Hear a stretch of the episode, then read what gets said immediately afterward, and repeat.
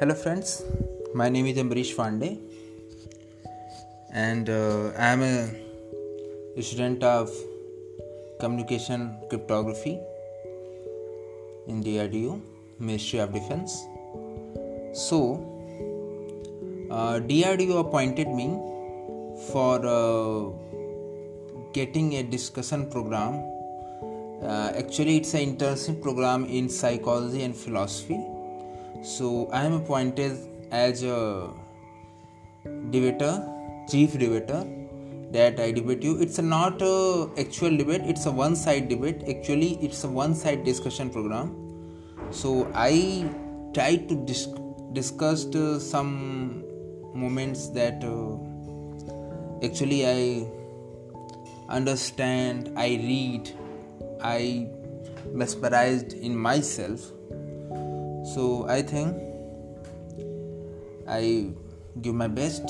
So let's have a start.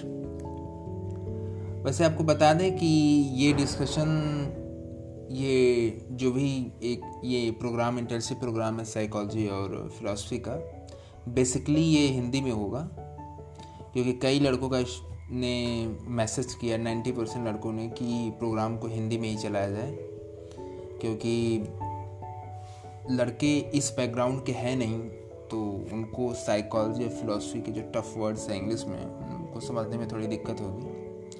तो ये basically ये हिंदी में ही होगा। एक्चुअली हम कहें तो ये इंग्लिश में होगा, इंग्लिश में भी हम बातें करेंगे थोड़ा बहुत, बेसिकली हिंदी में होगा पूरा। चलिए स्टार्ट करते हैं। हम साइकोलॉजी, मनोविज्ञान को जैसा कि हम जानते ही हैं, तो हम डिस्कशन करेंगे मनोविज्ञान की एक खास शाखा जो कि हमारे जीवन से जुड़ी हुई है, जो हमारे लिए एक सोशल लाइफ, आदमी जो होता है वो एक सोशल, कह सकते हैं अरस्तु की भाषा में कि मानव एक सामाजिक पशु है। ठीक, तो जो एक व्यक्ति होता है, आदमी होता है, वो बिना सोसाइटी के, बिना समाज के वो रह नहीं पाता है। तो जो सबसे इम्पोर्टेंट बात होती है वो ये कि हम सोशल साइकोलॉजी की ब्रांच का अध्ययन करेंगे ताकि हम अपनी सोसाइटी से परिचित हो सकें और एक अच्छे समाज का निर्माण कर सकें। So first of all, social psychology में 3 ब्रांचेस होती हैं। जो सबसे इम्पोर्टेंट होती है वो एटीट्यूड, जिसे हम अभिव्यक्ति कहते हैं। एक्चुअली एटीट्यूड वो नहीं है जो हम बचपन से बोलते आते रहते हैं, उसका कोई खास सेंस नहीं होता है। इट्स जस्ट नॉर्मल कि अरे वो बड़ी एटीट्यूड वाली है, उसका बड़ा एटीट्यूड है, तो इट्स नॉट फेयर। ये दरअसल एक जनरल सेंस है, कह सकते हैं कि एक रस्टिक सेंस ऑफ मीनिंग है, जिसको एक विलेजर सेंस में बोल देते हैं कि हाँ ये एटीट्यूड है, ये इसका एटीट्यूड बहुत अजीब है, तो वो थोड़ा सा मतलब कि खराब सेंस में आता है, वो इसका मतलब नहीं होता है। एटीट्यूड का एक्चुअल मतलब जो मनोविज्ञान की भाषा में होता है वो होता है अभिवृत्ति। अभिवृत्ति से सीधा अगर ठेठ भाषा में हम समझें तो इसका मतलब होता है रुझान, कि हमारा रुझान किसी के प्रति कैसा है, हमारी अभिवृत्ति कैसी है। दूसरा होता है एप्टीट्यूड, जिसकी ये वो एटीट्यूड होता है, ये एप्टीट्यूड होता है। एप्टीट्यूड मतलब होता है अभिरुचि, जिसका जनरल सेंस में अर्थ लें तो प्रतिभा से इसका तात्पर्य है। और तीसरा होता है सबसे इम्पोर्टेंट, जिसको बोलते हैं, वो होता है इमोशनल इंटेलिजेंस, EI, भावनात्मक बुद्धिमत्ता, जो कि एक व्यक्ति के अंदर सबसे ज़्यादा, जैसा कि हम डेनियल गोलमैन के शब्दों में कहें तो EI एक ऐसा कॉन्सेप्ट है जो IQ से भी ज़्यादा रोल निभाता है। एक समय के बाद हमारी सक्सेस में IQ से ज़्यादा हाथ होता है हमारी EI का। तो भावनात्मक बुद्धिमत्ता, जिसे हम भावनात्मक समझदारी भी कह सकते हैं। सो स्टार्ट करते हैं। सबसे पहले हम बात करेंगे थोड़ा पर्सनालिटी, हम बात करते हैं कि पर्सनालिटी क्या होती है, व्यक्तित्व क्या होता है। व्यक्तित्व सामान्यतः स्थायी होता है। हाँ, अलग अलग परिस्थितियों में ये विशिष्ट बनाए रखने में मदद करता है, लेकिन सामान्यतः व्यक्तित्व की विशेषता ये स्थायी होता है।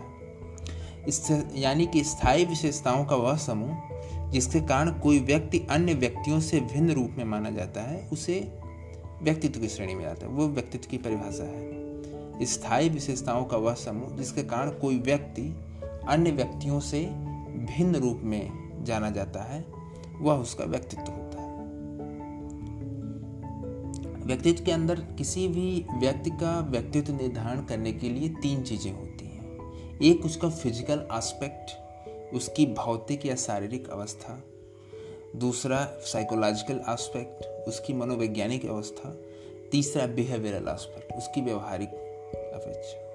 तो भौतिक और शारीरिक किसी व्यक्ति का कैसा है, उस रूप में वो कैसा है, मनोवैज्ञानिक रूप में कैसा है और व्यवहारिक रूप में कैसा है। तो अगर भौतिक और शारीरिक रूप से समझें तो ये कुछ कुछ क्वालिटेटिव बात आ जाती है यहाँ पे। क्वांटिटेटिव एक अर्थ में मेजर और क्वालिटेटिव होता है। तो किसी का लंबाई, किसी की मोटाई, किसी का रंग कैसा है, दिव्यांगता है कि नहीं, ये सब उसके फिजिकल एस्पेक्ट में देखा जाता है। हम बिहेवियरल एस्पेक्ट देखें, व्यवहारिक देखें, तो यहाँ पे ये आता है कि कोई व्यक्ति इंट्रोवर्ट है या एक्सट्रोवर्ट है, अपने व्यवहार में अंतर्मुखी है कि बहिर्मुखी है। कोई व्यक्ति एक्टिव है या पैसिव है, अपने व्यवहार में वो सक्रिय है या फिर निष्क्रिय है। कोई व्यक्ति डोमिनेटिंग नेचर का है या फिर एग्रेसिव नेचर का है या फिर सबमिसिव दब्बू नेचर का है।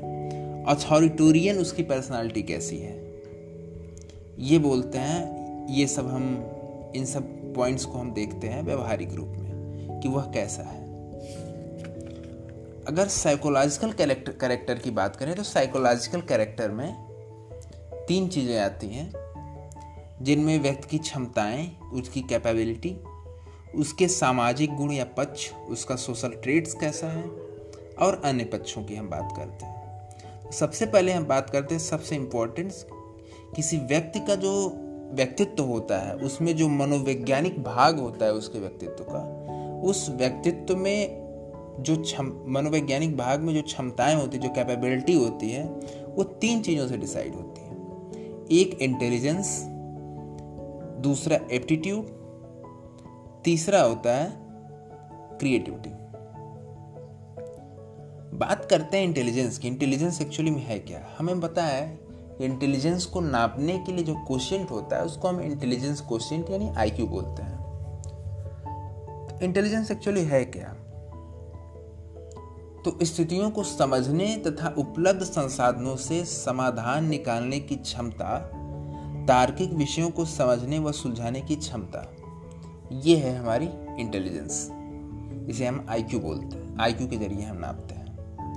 हमारा एप्टीट्यूड क्या है, हमारी प्रतिभा क्या है, हमारी अभिरुचि क्या है।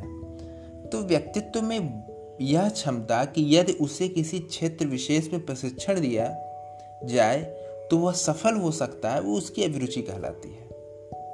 उसकी वह क्षमता जो जन्मजात नहीं होती है, व्यक्ति में वह क्षमता कि यदि उस क्षमता के होने से यदि उसे किसी क्षेत्र विशेष में प्रशिक्षण दिया जाए तो सफल हो सकता है, वो उसकी अभिरुचि कहलाती है, उसकी प्रतिभा कहलाती है। क्रिएटिविटी क्या है, रचनात्मकता, सृजनात्मकता क्या है। तो क्रिएटिविटी किसी विषय पर नए तरीके से सोचने की क्षमता ही रचनात्मकता कहलाती है, सृजनात्मकता कहलाती है। एक्चुअल में जिसकी आईक्यू बहुत ज़्यादा हो, जरूरी नहीं है कि उसे क्रिएटिविटी बहुत ज़्यादा होती है। हाँ, क्रिएटिविटी होने के लिए एक मिनिमम लेवल ऑफ आईक्यू होना चाहिए, एक एवरेज आईक्यू होना चाहिए व्यक्ति के पास। लेकिन जिसकी आईक्यू बहुत ज़्यादा हो, उससे हम ये अपेक्षा नहीं कर सकते कि उसकी क्रिएटिविटी भी ज़्यादा होगी। तो ये दरअसल एक विरोध का मामला है, और साइकोलॉजिकल एस्पेक्ट में, साइकोलॉजिकल रिसर्च में इस पर खूब रिसर्च होती है कि किसी व्यक्ति की आईक्यू ज़्यादा होने पे क्रिएटिविटी भी ज़्यादा होगी, ऐसा क्यों नहीं दिखता है। अब थोड़ा इंटेलिजेंस की बात करते हैं तो व्यक्ति में इंटेलिजेंस दो प्रकार का होता है। बुद्धिमत्ता किससे होती है, बुद्धिमत्ता दो प्रकार की होती है। एक होती है फ्लूड इंटेलिजेंस, एक होती है क्रिस्टलाइज इंटेलिजेंस। फ्लूड इंटेलिजेंस वो होता है जो खासकर 35 से 40 वर्ष की उम्र तक फ्लूड इंटेलिजेंस में व्यक्ति रहता है, कि उस व्यक्ति नए नए तरीके से सोच सकता है। व्यक्ति किसी एक चीज को, न्यूरॉन्स के पाथ फिक्स नहीं होते हैं। हम एक समस्या को सुलझाने के लिए कई सारे न्यूरॉन्स, कई सारे पाथ जनरेट करते हैं। न्यूरॉन्स कई सारे पाथ पर जा करके वो अपने एम को अचीव कर सकते हैं। ये होती फ्लूड इंटेलिजेंस कि हम अपनी किसी गोल को, किसी काम को करने के लिए हम कई तरीके से सोच सकते हैं। लेकिन जो व्यक्ति 40 के ऊपर होता है वो धीरे धीरे उसके अंदर क्रिस्टलाइज्ड इंटेलिजेंस डेवलप होने लगती है। फिर fix path of thought generate होते हैं।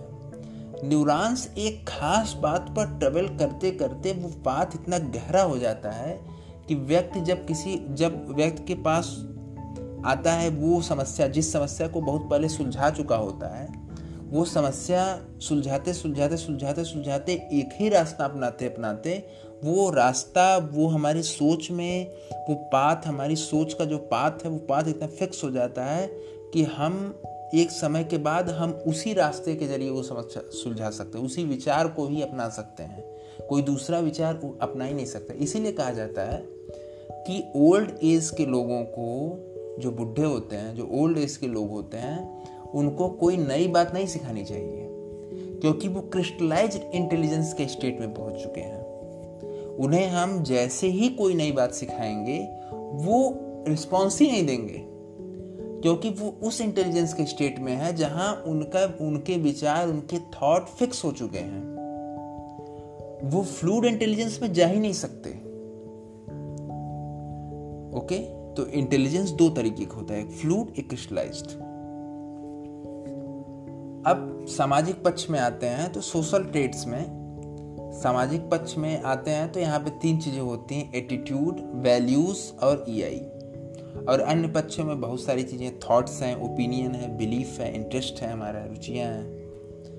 तो हम सबसे पहले बात करेंगे एटीट्यूड पर। व्यक्ति का एटीट्यूड क्या होना चाहिए और वो कैसे वर्क करता है। सबसे पहले कुछ शब्द हैं, जैसा कि हमारे मित्र लोगों ने मैसेज के थ्रू पूछा, तो मैं बता दूं कि कॉग्निशन जो वर्ड होता है वो संज्ञान होता है। जैसे आप लोग अगर कोर्ट और न्यायपालिका की कार्यवाही को अगर ध्यान से देखें तो एक वर्ड होता है सुमोटो। एक वर्ड होता है जिसका मतलब होता है स्वतः संज्ञान। इसका इंग्लिश मीनिंग होता है सेल्फ कॉग्निशन। ठीक, स्वतः संज्ञान इसकी मीनिंग होती है। तो सुमोटो का अर्थ होता है सेल्फ कॉग्निशन, स्वतः संज्ञान लेना। तो कॉग्निशन का मतलब संज्ञान लेना, यानी किसी चीज़ को अपने ज्ञान में लेना, अपनी जानकारी में लेना। इसका मतलब, ये कॉग्निशन का मतलब होता है। फिर एक वर्ड होता है रिकॉग्निशन। रिकॉग्निशन मतलब होता है पहचान करना किसी चीज़ को। आप किसी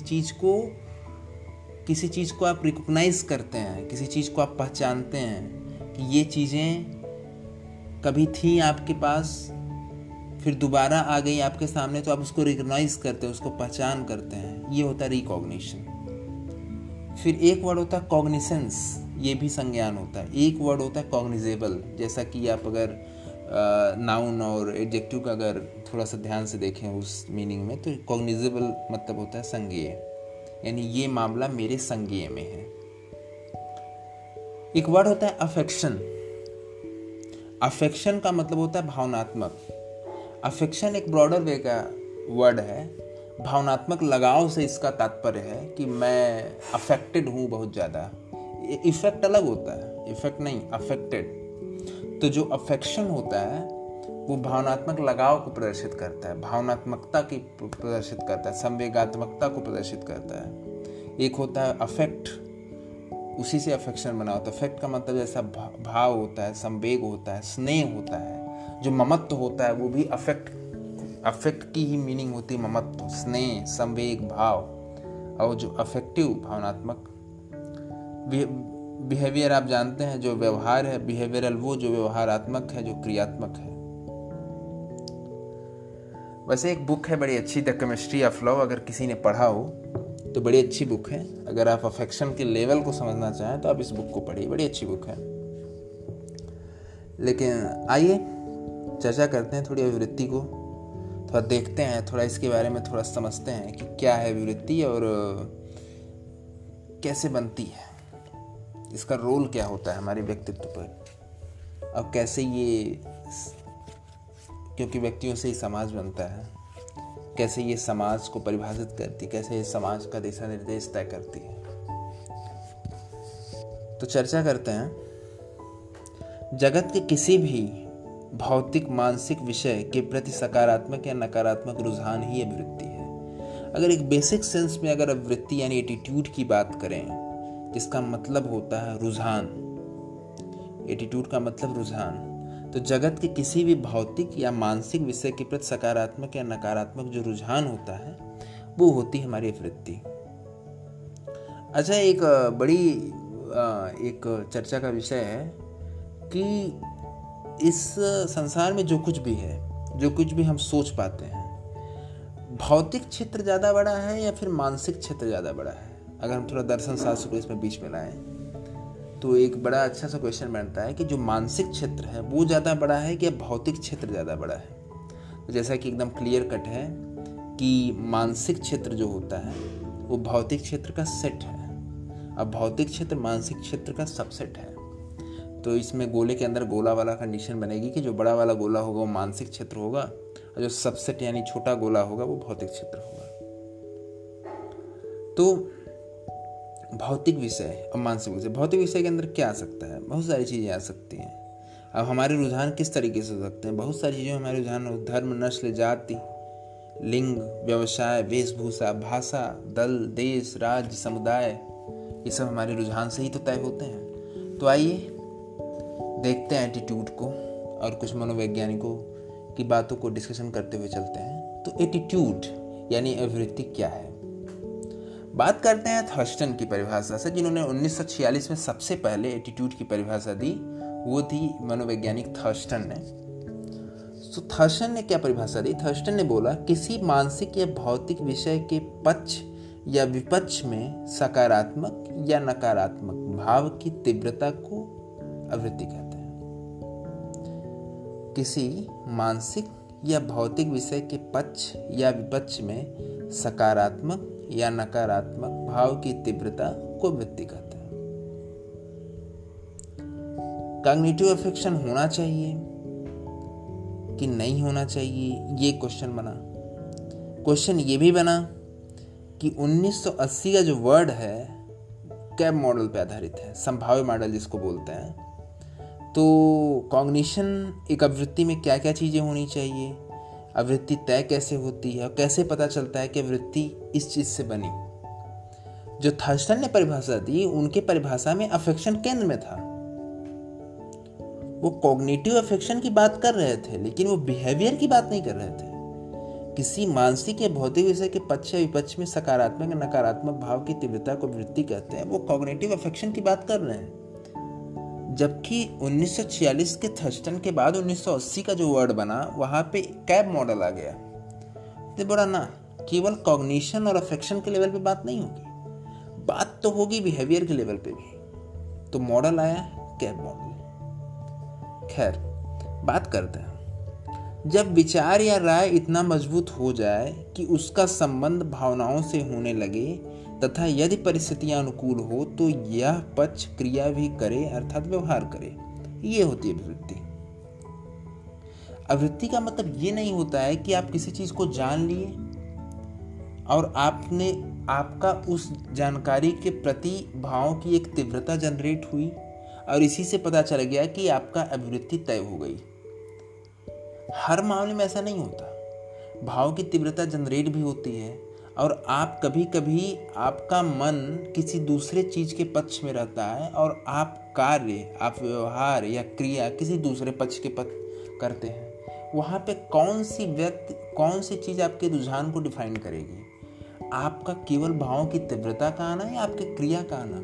नहीं, क्रिया सुपरसीड हो जाता है वहाँ पे। कैसे पता चलेगा?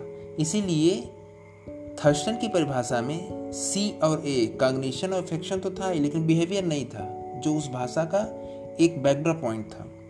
तो अच्छी बात तो ये हुई कि जब विचार या राय इतना मजबूत हो कि उसका संबंध भावनाओं से होने लगे तथा यदि परिस्थितियां अनुकूल हो, परिस्थितियों के अनुकूलन की बात हो रही, यदि परिस्थितियां अनुकूल हो तो यह पक्ष क्रिया भी करे अर्थात व्यवहार भी करे, तो वो कहलाएगा आपका एटीट्यूड। जैसे फॉर एग्जाम्पल लीजिए कि मान लीजिए गाय हमारी माता है, ये विचार है हमारी,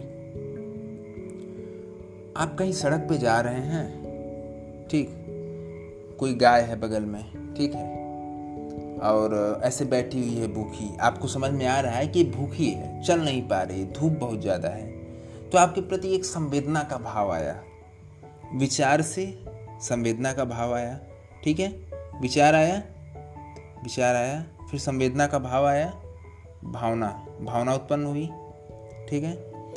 अब और उसके प्रति क्रिया करने की तत्परता, आप मसलन क्रिया न कर पा रहे हों अगर परिस्थितियाँ अनुकूल न हो, लेकिन क्रिया करने की अगर तत्परता भी आई तो भी व्यवहार की संज्ञा में आ गई।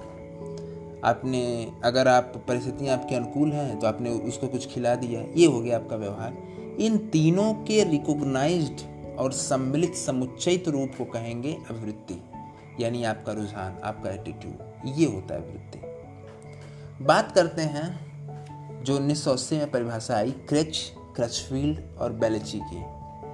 1980 में इन्होंने अपनी बुक लिखा, हालांकि रिकॉग्नाइज हुआ 1982 में, जो एक उनकी बुक थी इंडिविजुअल इन सोसाइटी, समाज में व्यक्ति, उस बुक में इन्होंने अभिवृत्ति की परिभाषा दी, जिस परिभाषा का सिंपल है किसी विषय के संदर्भ में तीन संगठक तत्वों का लगभग स्थायी तंत्र अभिवृत्ति कहलाता है। तीन संगठक तत्व, उस विषय से जुड़े विश्वास, उस विषय से जुड़ी भावना तथा उस भावना के अनुरूप क्रिया करने की तत्परता। कोई सब्जेक्ट है, गाय हमारी माता है, ये विश्वास है, उसके पर संवेदना कब आई, ये उसके प्रति जुड़ी, ये उससे जुड़ी भावना हुई, हमने उसको कुछ खिला पिला दिया तो ये उस भावना के अनुरूप क्रिया करने की तत्परता हुई, तो ये हुआ हमारा एटीट्यूड। आइए बात करते हैं द कैरेक्टरिस्टिक्स ऑफ एटीट्यूड, अभिवृत्ति की कुछ विशेषताओं के बारे में। क्या होती है अभिवृत्ति और अभिवृत्ति की विशेषताएं क्या क्या होती हैं। पहली बात करते हैं कि जगत के किसी भी भौतिक मानसिक विषय से संबंधित होती है। हम जानते हैं कि कोई भी ऐसी चीज़ जो भौतिक है इस संसार में और जो मानसिक स्तर पे है, उन सभी चीज़ों से संबंधित होती है, सामान्यतः सीखी जाती है।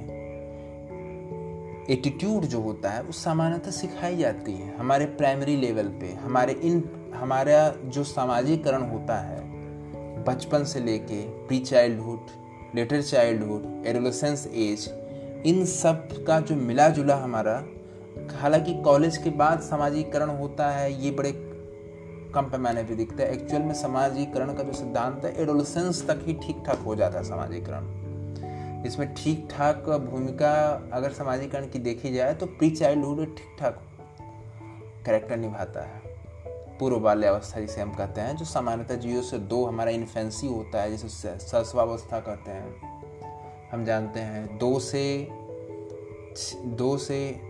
अप्रॉक्सीमेटली 6 to 7 ईयर्स होता है हमारा प्री चाइल्डहुड एज जिसे बोलते हैं, जिसे पूर्व बाल्यावस्था कहते हैं। फिर 7 से 12 होता है हमारा लेटर चाइल्डहुड स्टेट, जिसे हम उत्तर बाल्यावस्था कहते हैं। फिर 13 to 19 हमारा होता है एडोलेसेंस, जिसको टीनेज भी कहते हैं। टीनेज क्यों कहते हैं? क्योंकि इन नंबरों के लास्ट में टीन लगा होता है, 13, 14, 15, 19, तो इसको टीनेज बोलते हैं, एडोलेसेंस एज बोलते हैं, किशोरावस्था जिसे हम कहते हैं। तो इन सब में जो हमारा जो सामाजिकरण होता है पूर्व बाल्यावस्था में, जैसा कि हमारे परिवार का ज़्यादा रोल होता है, हमारी फैमिली ज़्यादा रोल निभाती है। फिर उसके बाद हमारा स्कूल एज, हमारा स्कूल, हमारी फैमिली, लेटर चाइल्डहुड, उत्तर बाल्यावस्था में हमारे हमारे सामाजिकरण के विकास में वो प्रोसेस भूमिका निभाता है। फिर 13 to 19 हमारा स्कूल, हमारा कॉलेज और हमारा सबसे बड़ा हमारा पीयर ग्रुप, हमारा मित्र समूह जो होता है, वो भूमिका निभाता है। तो इन सभी भूमिकाओं से हमारा एटीट्यूड बनता है। गाय हमारी माता है, ये विचार हमारा जन्मजात नहीं है, ये ये हमें सिखाया गया है। हमारी जो भी अभिवृत्ति बनी है किसी के प्रति, किसी विचार के प्रति, किसी भौतिक या मानसिक विषय के प्रति, हमारी जो भी अभिवृत्ति बनी है वो हमने किसी न किसी मात्रा में सीखी हुई है। बहुत सीमित मात्रा में जन्मजात होती है, किसी खास पॉइंट ऑफ व्यू से बहुत सीमित मात्रा में जन्मजात भी होती हैं। हम उसको नकार नहीं सकते पूरी तरीके से, बट सामान्यतः सीखी जाती है वृत्ति, और अभिवृत्ति बदली भी जाती है लेकिन लगभग स्थायी होती है। इसका एक कैरेक्टरिस्टिक्स ये है, बहुत लाइफ में कोई जो होता है ना, कोई लाइफ में सडन शिफ्ट हो, लाइफ में कोई एक सडन शिफ्ट हो, एकाएक एबनॉर्मल शिफ्ट हो, तो उससे अभिवृत्ति बदल जाए ये कह सकते हैं, लेकिन लगभग यह स्थायी होती है। प्रायः विभिन्न व्यक्तियों में तीव्रता का अंतर होता है, हर व्यक्ति की अभिवृत्ति अलग अलग होती है। कार्यों के लिए प्रेरणा देने की शक्ति होती है और 3 संगठक तत्वों से निर्मित होती है। जैसा कि हम जानते हैं कि हमें किसी के प्रति जानकारी होना, उस जानकारी के प्रति अफेक्शन होना, लगाव होना, भावनाओं की तीव्रता का होना और क्रिया करने की तत्परता अगर परिस्थितियां अनुकूल हों तो उसका होना, यानी CAB model, cognition, affection and behaviour. और लगभग संपूर्ण सामाजिक जीवन अभिवृत्तियों से प्रभावित और नियंत्रित होता है। हमारी जो सोशल लाइफ होती है, जो हमारे सोशल नॉर्म्स हैं, जो हमारी सोशल लाइफ है, वो पूरी तरीके से हमारे एटीट्यूड से अफेक्ट होता है, हमारी एटीट्यूड से अफेक्टेड होता है। हमारा संपूर्ण सामाजिक जीवन हमारी अभिवृत्तियों से, हमारे एटीट्यूड से प्रभावित एवं नियंत्रित होता है। हम जो भी हैं हम अपने एटीट्यूड की वजह से होते हैं। हमारा समाज में जो भी रोल है वो हमारे एटीट्यूड के जैसे, हमारा एटीट्यूड जैसा है उसी तरीके से हमारा सामाजिक विकास या सामाजिक विकास में अवरुद्धता या उत्कर्ष उसी तरीके से हमारा बनेगा, उसी तरीके से प्रभावित एवं नियंत्रित होगा। तो ये है एटीट्यूड का एक बेसिक कॉन्सेप्ट। अब बात करते हैं attitude and belief. Attitude Hindi इसकी जैसा कि अभिवृत्ति है, एक नॉर्मल सेंस में रुझान आप इसको लेके चलिए, जो कि सिंपल सेंस है, जो आपका जो हमारा दिमाग भी एक्सेप्ट कर लेगा कि हाँ रुझान। तो एटीट्यूड एंड बिलीफ यानी रुझान और विश्वास में अंतर। तो समानता क्या है, सबसे पहले देखते हैं ना कि समानता क्या है। अगर समानता एटीट्यूड और बिलीफ में देखा जाए ना तो दोनों में संज्ञान पक्ष तो होता ही होता है और व्यवहार पर काफी प्रभाव पड़ता है, हम ये बात भी जानते हैं। हमारा एटीट्यूड कैसा है, इसके लिए हमारा एटीट्यूड किसी के प्रति कैसा है उसके लिए हमें जानकारी तो होती है, संज्ञान तो होता ही है। ठीक उसी तरीके से हमारा विश्वास किसी के प्रति कैसा है उसके लिए भी संज्ञान पक्ष तो होता ही है, और ये संज्ञान पक्ष हमारे व्यवहार पर काफ़ी प्रभाव डालता है, दोनों में, विश्वास में भी और एटीट्यूड में भी। अंतर क्या है, एटीट्यूड में 3 संगठक तत्व होते हैं जबकि बिलीफ में केवल एक तत्व होता है, वो संज्ञानात्मक। जब एटीट्यूड होता है तो एटीट्यूड की अगर बात की जाए तो वहाँ पे हमें संज्ञान भी होता है, हमें भाव भी होता है, लगाव भी होता है, भावनात्मक पक्ष भी होता है, संज्ञानात्मक पक्ष भी होता है, प्लस व्यवहारात्मक या क्रियात्मक पक्ष भी होता है। और ज़्यादा प्रभाव व्यवहार पर होता है, व्यवहार होने से ही पता चलता है कि हमारा एटीट्यूड कैसा है, या व्यवहार करने की तत्परता से पता चलता है कि हमारा एटीट्यूड कैसा है। जबकि बिलीफ में क्या होता है कि विश्वास में केवल संज्ञानात्मक पक्ष काम करता है, भावनात्मक पक्ष नहीं, लगाव नहीं, अफेक्शन काम नहीं करता है, केवल संज्ञान, केवल कॉग्निशन काम करता है और इसका व्यवहार पर कम प्रभाव पड़ता है। हमारा किसी के प्रति विश्वास है ये हमारा व्यवहार के जरिए कैसे पता चलता है, ये व्यवहार में आता भी है कि नहीं, नहीं आता है, कम होता है। ये विश्वास का होना व्यवहार या क्रिया में होना ये जरूरी तो नहीं है, और लगाव तो जैसा कि होता नहीं है विश्वास में। संबंध क्या है इन दोनों, अभिवृत्ति में विश्वास की उपस्थिति अनिवार्य है, अभिवृत्ति में विश्वास की अनुपस्थिति अनिवार्य होती है। ये एक अच्छा संबंध है कि अगर आपकी अभिवृत्ति किसी के प्रति है तो वहाँ पे विश्वास होता ही होता है, क्योंकि अब जो विश्वास होता है उसमें संज्ञानात्मक पक्ष केवल होता है और संज्ञानात्मक पक्ष ऑलरेडी उपस्थित होता है एटीट्यूड में। मेरा गाय हमारी माता है, ये संज्ञानात्मक पक्ष हुआ, ठीक, ये हमारा एटीट्यूड हुआ। गाय हमारी माता है, ये हमारा विश्वास भी तो है। तो गाय हमारी माता है, ये एटीट्यूड का पहला संगठक तत्व है, यानी कॉग्निशन हमारी जानकारी में है, और गाय हमारी माता है ये विश्वास भी है। तो अभिवृत्तियों में विश्वास की उपस्थिति अनिवार्य होती है। यानी कि अगर एक गोला वाला अगर बनाया जाए ना, तो हम देखेंगे अभिवृत्ति एक बड़ा पक्ष होता है, अभिवृत्ति एक बड़ा गोला है, और जो विश्वास है उसके अंदर एक छोटा गोला है, यानी सेट सबसेट का संबंध है। और दूसरा क्या है कि संबंध में कि एटीट्यूड जब भी चेंज होगा उसकी शुरुआत एक नए बिलीफ से होगी।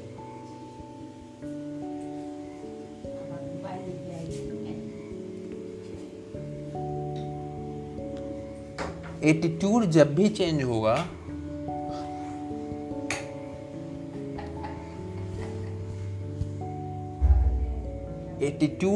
चेंज होगा उसकी शुरुआत एक नए बिलीफ से होगी, एक नए विश्वास से होगी। ये एक अच्छा संबंध है। हम अगर कोई एटीट्यूड चेंज करते हैं, जैसे मान लीजिए हमें यही एटीट्यूड चेंज करना है कि गाय हमारी माता नहीं है, जैसा कि कम्युनिस्ट लोग मानते हैं, बीफ खाते हैं, तो मान लीजिए मेरे संस्कारों में, मेरे मूल्यों में ये बात निहित है कि गाय हमारी माता है। ठीक, ये बात हम जब भी गाय को देखेंगे श्रद्धा के भाव से देखेंगे। हम सब कुछ खा लेंगे लेकिन हम बीफ नहीं खाएंगे। ठीक, तो मान लीजिए कि मैं या कोई भी व्यक्ति जिसकी ऐसी अवधारणा हो, वो JNU चला जाए और उसकी ब्रेन वॉशिंग हो जाए, सडन चेंज जैसे होता है ना, JNU में जाना लाइफ का एक सडन शिफ्ट होता है, क्योंकि बहुत सारे विचार वहाँ पे चेंज होने ही होने हैं। वामपंथी टच झुकाव वाला कॉलेज है, तो जैसे ही हम JNU में जाएंगे हमारा एटीट्यूड जो है वो चेंज होगा। और उसकी शुरुआत किस लेवल पे होगी? सबसे पहले संज्ञानात्मक लेवल पे। गाय हमारी माता है ये अभी तक था, फिर क्या होगा? गाय हमारी माता नहीं है। तो एटीट्यूड जब भी चेंज होगा उसकी शुरुआत एक नए बिलीफ से होगी। तो एटीट्यूड चेंज होने के लिए नया बिलीफ क्या बनेगा, नया विश्वास क्या बनेगा कि गाय हमारी माता नहीं है। तो बड़ा सिंपल सा संबंध है कि अभिवृत्ति में विश्वास की उपस्थिति अनिवार्य है, और एटीट्यूड जब भी चेंज होगा उसकी शुरुआत एक नए बिलीफ से होगी। अब बात करते हैं एटीट्यूड और वैल्यूज़ में। वैल्यूज़ क्या है? मूल्य हैं, हमारे हमारे नैतिक आदर्श हैं। एटीट्यूड जैसा कि रुझान है, यानी अभिवृत्ति। आइए देखते हैं, इन सबसे पहले बात करते हैं कि इन दोनों में समानता क्या है। पहले समानता की बातें हो जाए, फिर अंतर, फिर संबंध की बातें होंगी। पहले समानता क्या है, प्रॉपर वे में चलते हैं। समानता क्या है? समानता यह है कि दोनों चीजें सीखी जाती, जन्मजात नहीं होती।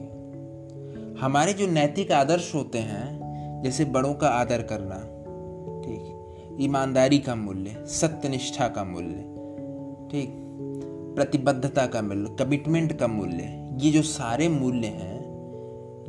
मूल्य हैं, रिस्पेक्ट का मूल्य, ये सब हम सीखते हैं। और एटीट्यूड तो हम सीखते ही हैं। समानता ये है कि दोनों सीखे जाते हैं, और अच्छी बात ये दोनों स्थिर होते हैं। एटीट्यूड भी सामान्यतया स्थिर होते हैं, चेंज नहीं किए जा सकते। रेयर केस में चेंज हो सकते हैं, वो अलग बात है। वैल्यूज़ जो हमारे नैतिक आदर्श हैं, हमारे नैतिक आदर्श भी स्थिर होते हैं। हमें जो बचपन से जो मूल्य सिखाया गया है, बड़ों का आदर करना, क्या ये मूल्य हम चाह कर भी इतनी शीघ्रता से छोड़ पाते हैं? नहीं छोड़ पाते हैं।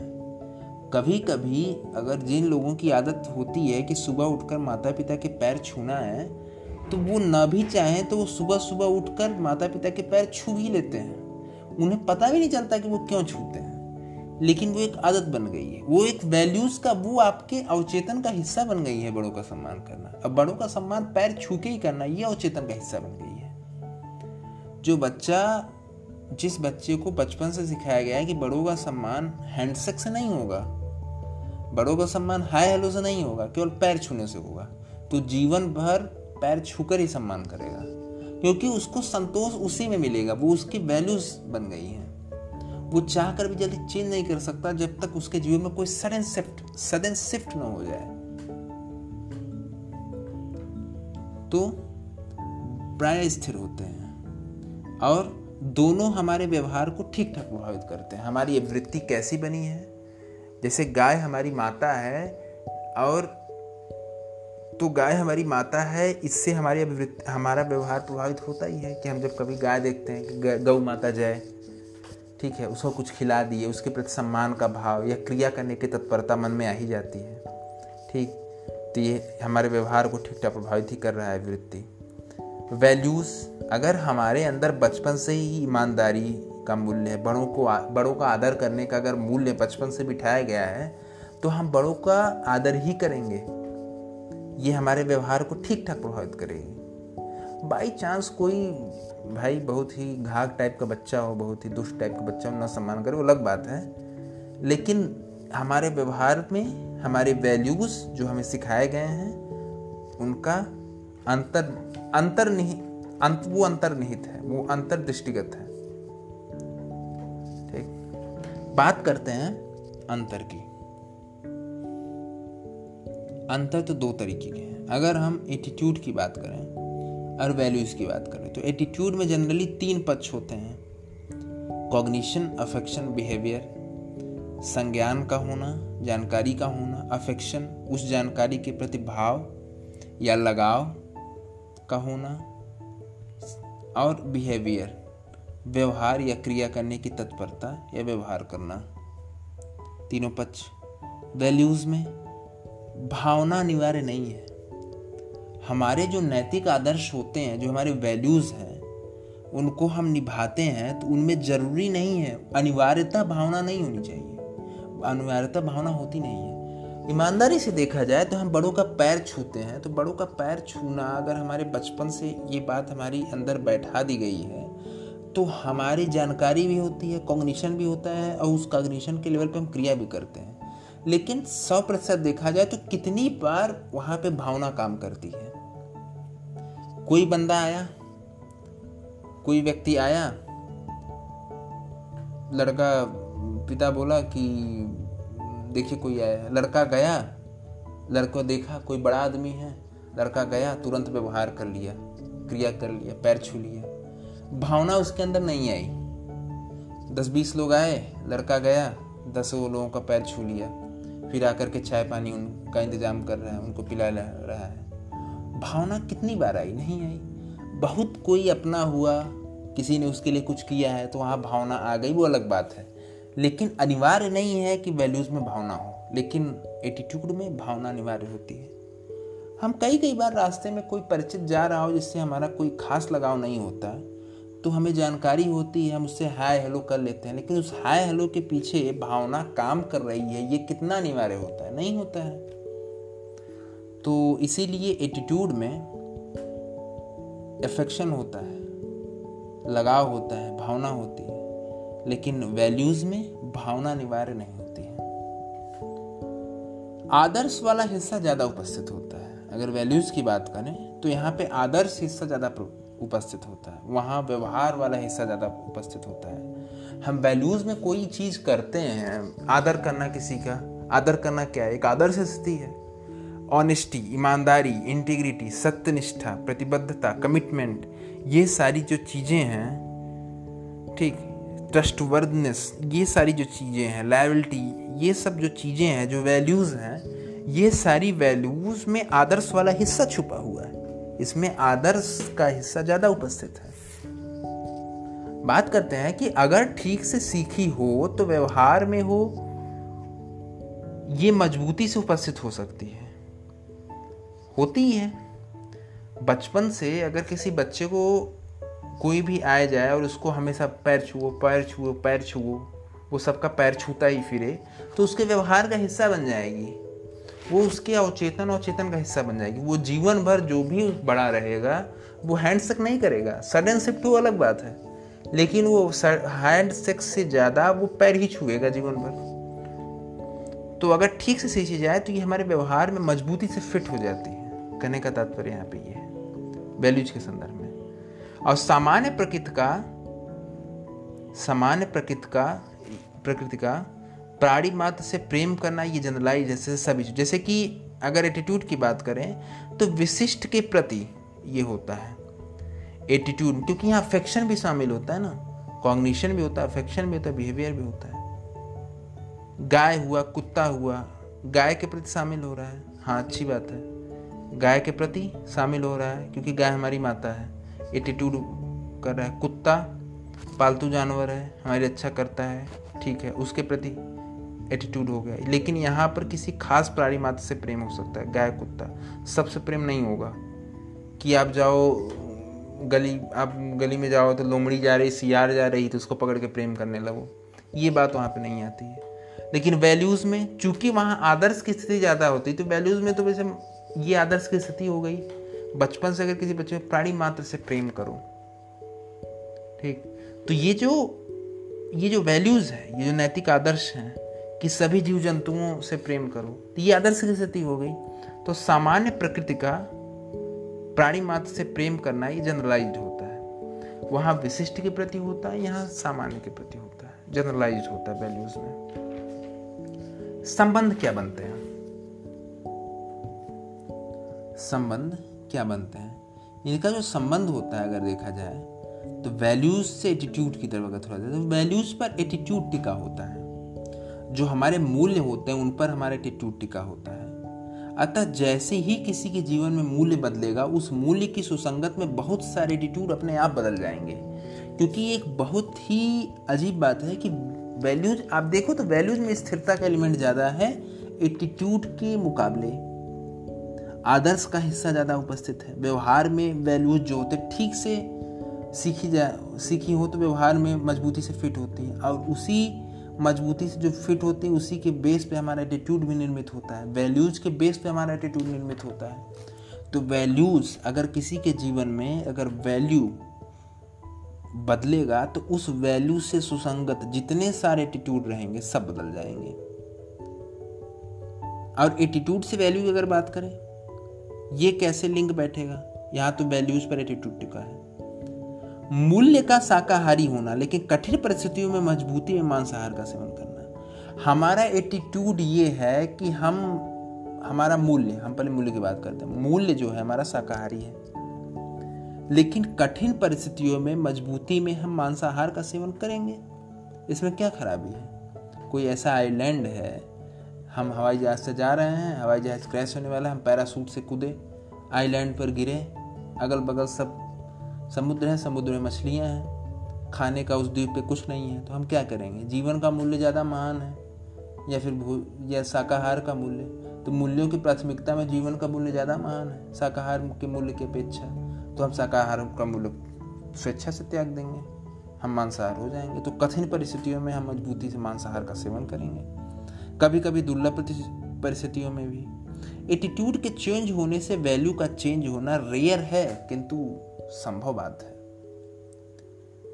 भाई, वैल्यूज के चेंज होने से तो एटीट्यूड का चेंज होना ही होना है, उससे सुसंगत सारे। लेकिन एटीट्यूड के चेंज होने से वैल्यूज का चेंज होना रेयर है किंतु संभव बात है। मान लीजिए कि मैंने बताया ना कि मूल्य का शाकाहारी होना, हमारा मूल्य शाकाहारी है, हम उस द्वीप पर टिके, हम मछली खा रहे हैं, ठीक है, मछली हमने खाया, हमारा एटीट्यूड क्या है, हमारा मूल्य था शाकाहार का, हम उस द्वीप पर रुके, मछली खाए, खूब 2-3 हफ्ते जम के मछली खाए, उसी पर जीवित हैं। फिर मैसेज मिलते मिलते पता चला कि बोट उठाई सरकार की तरफ से, आपको ले गई, अब आप 2-3 हफ्ते 4 हफ्ते बढ़िया आराम से मछली खा लिए हैं, आपके अचेतन और चेतन को उसका टेस्ट मिल गया है मछली का, अब आप चले गए, अब आपको रोटी सब्जी खाने के लिए दे रहे हैं, आपको अच्छा नहीं लग रहा है क्योंकि आपको मछली का टेस्ट मिल गया है। तो ये हो तो सकता ही है कि एटीट्यूड आपका क्या था, आपका वैल्यूज क्या था, आपका वैल्यूज था शाकाहार का, आपका वैल्यूज नहीं चेंज हुआ, आपका एटीट्यूड चेंज हुआ है। आपका एटीट्यूड कैसे चेंज हुआ है, आप शाकाहारी थे, आप शाकाहार का सेवन करते थे, लेकिन आप दुर्लभ परिस्थितियों में आपने मांसाहार का सेवन किया, आप मांसाहार का सेवन करने लगे, आपकी जो चेतना है, आपकी जो अंतरात्मा है जिसको कॉन्साइंस कहते हैं, वो बोल रही है कि रे क्या खा रहे हो, पेट को कब्रिस्तान बना रहे हो, क्या खा रहे हो। लेकिन आप जीवन के मूल्य को प्राथमिकता देते हुए आप शाकाहार के मूल्य को छोड़ने के लिए, आप 82 मूल्य को छोड़ने के लिए विवश हैं। तो एटीट्यूड के चेंज होने से वैल्यू का चेंज होना, आपने एटीट्यूड बदल दिया और आपका जो शाकाहार वाला मूल्य था वो भी बदल गया जो कि पहले था। तो रेयर है किंतु संभव बात है। अब एटीट्यूड और बिहेवियर का लिंक समझते हैं। एटीट्यूड और बिहेवियर का लिंक क्या हो सकता है? लापियरे ने बोला कि एटीट्यूड अनिवार्यता बिहेवियर से व्यक्त होगा, ऐसा नहीं है। ये लापियरे का कथन है। एटीट्यूड जो होगा वो सामान्यतः बिहेवियर से व्यक्त होगा, ऐसा कथन। जबकि 1920 में आल्पोर्ट आया। आल्पोर्ट ने बोला इस प्रश्न पर विचार करना ही हास्यास्पद है कि व्यक्ति का जैसा एटीट्यूड होगा वैसा ही व्यवहार करेगा। ये बोला आल्पोर्ट ने 1920 में कि व्यक्ति का जैसा एटीट्यूड होगा वैसा व्यवहार हो करेगा। लेकिन लापियरे जो कि सबसे इंपॉर्टेंट उसी को माना जाता है, लापियरे ने बोला कि एटीट्यूड अनिवार्यता बिहेवियर में व्यक्त होगा, ऐसा है नहीं। कई लोगों का एटीट्यूड अजीब होता है लेकिन वो काम दूसरे तरीके से करते हैं। यदि स्थितियाँ सामान्य है तो एटीट्यूड बिहेवियर में व्यक्त होगा, किंतु जरा भी दबाव और लालच है तो एटीट्यूड बिहेवियर में व्यक्त नहीं होगा। वहाँ तो डर और लालच का सेंटेंस काम करेगा ना। एटीट्यूड है मान लीजिए वाई को मारने का, मान लीजिए कोई एक्स वाई कोई पर्सन है, एटीट्यूड है वाई को मारने का। लालच और भय कुछ नहीं है, व्यवहार होने वाला है। लेकिन बीच में आ गया मूल्य कि तुम्हारे मम्मी ने कहा था कि हमारे खानदान में निहत्तों पर प्रहार नहीं करते। इसका मतलब मूल्य में वो तीसरी शक्ति है जो एटीट्यूड और बिहेवियर के लिंक को कमजोर कर सकती है।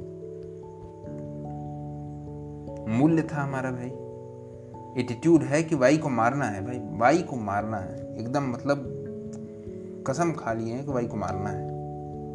कोई लालच नहीं है, कोई भय नहीं है, व्यवहार बस होने ही वाला है, बस दम कनपट्टी पे गोली रखे हुए हैं और बस वाई को मारने वाले हैं। लेकिन बीच में एक मूल्य आ गया कि मम्मी ने कहा था कि हमारे खानदान में निहत्तों पर प्रहार नहीं करते। इसका मतलब क्या हुआ? एक दुविधा की श्रेणी में चला गया। अब सामान्य परिस्थिति होगी तो एटीट्यूड बिहेवियर में व्यक्त हो जाएगा। मूल्य ज़्यादा हावी हो गया, मम्मी ज़्यादा हावी हो गई, तो मूल्य एटीट्यूड बिहेवियर में व्यक्त नहीं हो गया। तो लापियरे ने एक स्टडी किया जिसमें उन्होंने बताया कि आल्पोर्ट के कथन को उसने गलत साबित कर दिया। उसने बोला कि एटीट्यूड अनिवार्यता बिहेवियर में व्यक्त होगा, ऐसा एकदम जरूरी नहीं है। ये है एटीट्यूड बिहेवियर का लिंक। आइए बात करते हैं एटीट्यूड और एप्टीट्यूड का लिंक। हमने बात कर लिया एटीट्यूड बिलीफ, आवृत्ति और विश्वास, आवृत्ति और नैतिक आदर्शों के बीच में संबंध, और अब बात करते हैं रुझान और प्रतिभा के बीच में संबंध।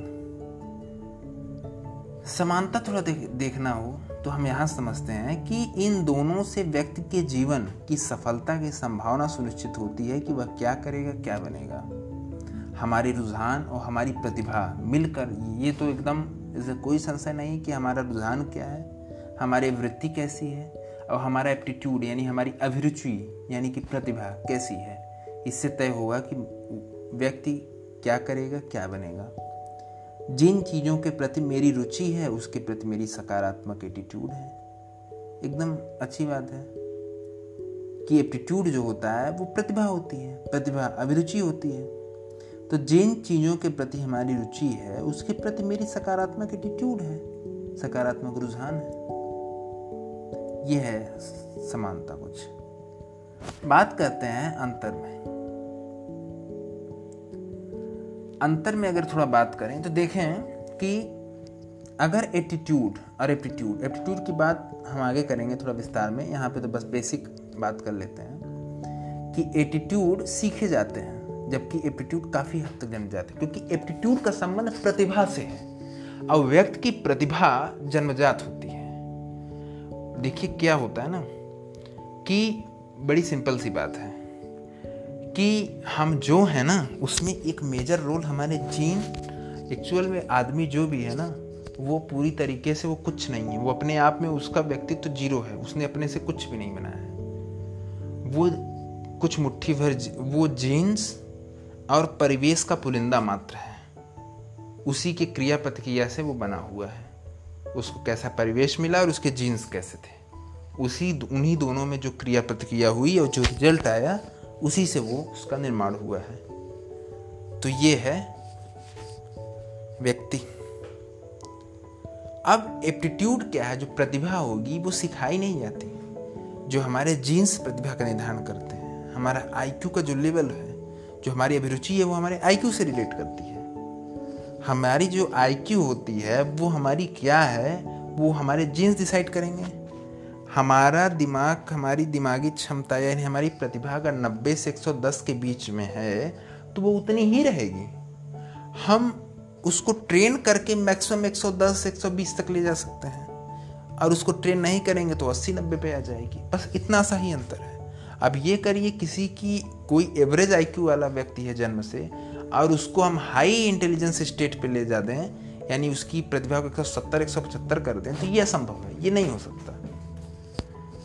तो एप्टीट्यूड जो प्रतिभा होती है वो जन्मजात होती है, एटीट्यूड सीखे जाते हैं। एटीट्यूड व्यवहार पर अत्यधिक प्रभाव पड़ता है, जबकि एप्टीट्यूड प्रतिभा का व्यवहार से कोई खास संबंध नहीं होता। अगर अभिरुचि या प्रतिभा, मान लीजिए, चलिए एक लिंक बैठते हैं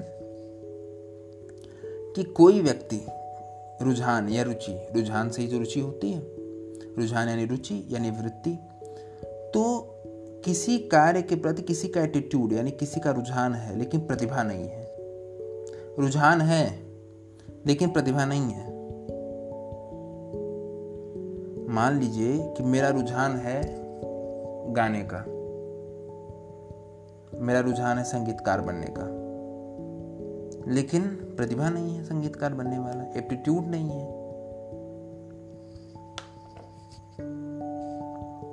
तो ऐसे में क्या होगा? बोझ। जैसे क्रिकेट में रुचि तो है, रोज सुबह सुबह बल्ला गेंद लेके पहुंच जाते हैं, लेकिन प्रतिभा नहीं है, क्रिकेट वाली प्रतिभा नहीं है, तो क्या होगा? जीवन बोझ होगा।